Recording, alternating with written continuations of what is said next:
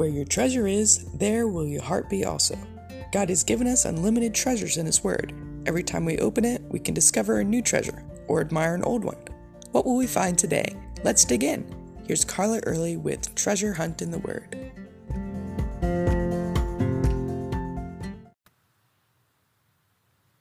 What was your home like growing up?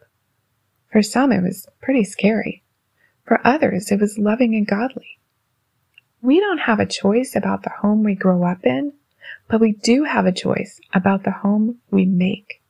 And I'm not just talking to those of you who still have kids at home. I'm talking to all of us. The home we make has a lot to do with our attitudes that we exude, the way we care for and love people, our hospitality, and the way we respond to different situations, not just how we raise our kids. It shows up in multiple generations. For example, with Enoch, who walked with God, and then his son Methuselah, his son Lamech, and his son Noah, who was the only one on earth to please God. The Bible gives us an abundance of examples in the different homes we read about. Imagine Moses' parents' home. His parents were slaves, yet they managed to raise three amazing leaders for their people. God used Moses, Aaron, and Miriam, but before that, he used Jochebed and Amram, their courage, ingenuity, protectiveness, and many other qualities to raise these three. How about Naomi? Her godly example drew Ruth into the family, and Ruth's home that she made with Boaz was obviously filled with love and turning Naomi's grief into joy. Mordecai's home was rather non traditional in that he was raising his niece, but it was his wisdom and guidance that saved the king and all the Jews from being killed.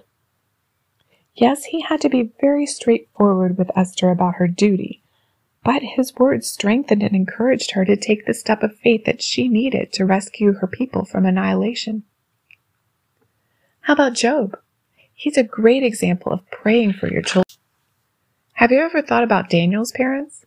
In order to have such a strong, godly son who would withstand indoctrination and be bold in the face of persecution, Daniel's parents must have trained him well.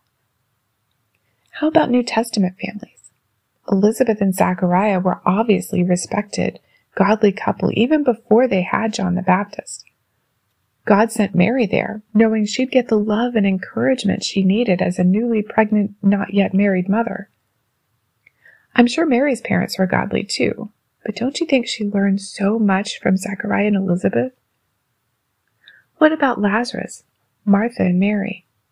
Their little godly family were some of Jesus' best friends, providing him and his disciples hospitality and a place to rest when he came to Jerusalem. Zebedee's family was also important in Jesus' ministry. We don't know about him, but both of his sons as well as his wife traveled with Jesus' entourage. Priscilla and Aquila's home was open to the Apostle Paul, who valued their friendship and their gentle correcting of Apollos helped him become a great preacher of the early church. Then there was Timothy's mother and grandmother, who raised him and taught him in the ways of the Lord. I'm sure you could think of lots of other homes that God highlighted in His Word. Each was a treasure that we can learn from and pattern our homes after as we strive to build godly homes for the Lord to use in His work. You can contact us at treasurehuntintheword at gmail.com. We'd love to hear the treasures God has given you through His Word. You can listen to other episodes at our website, which you can find in the description below. Thanks for listening, and remember, where your treasure is, there will your heart be also.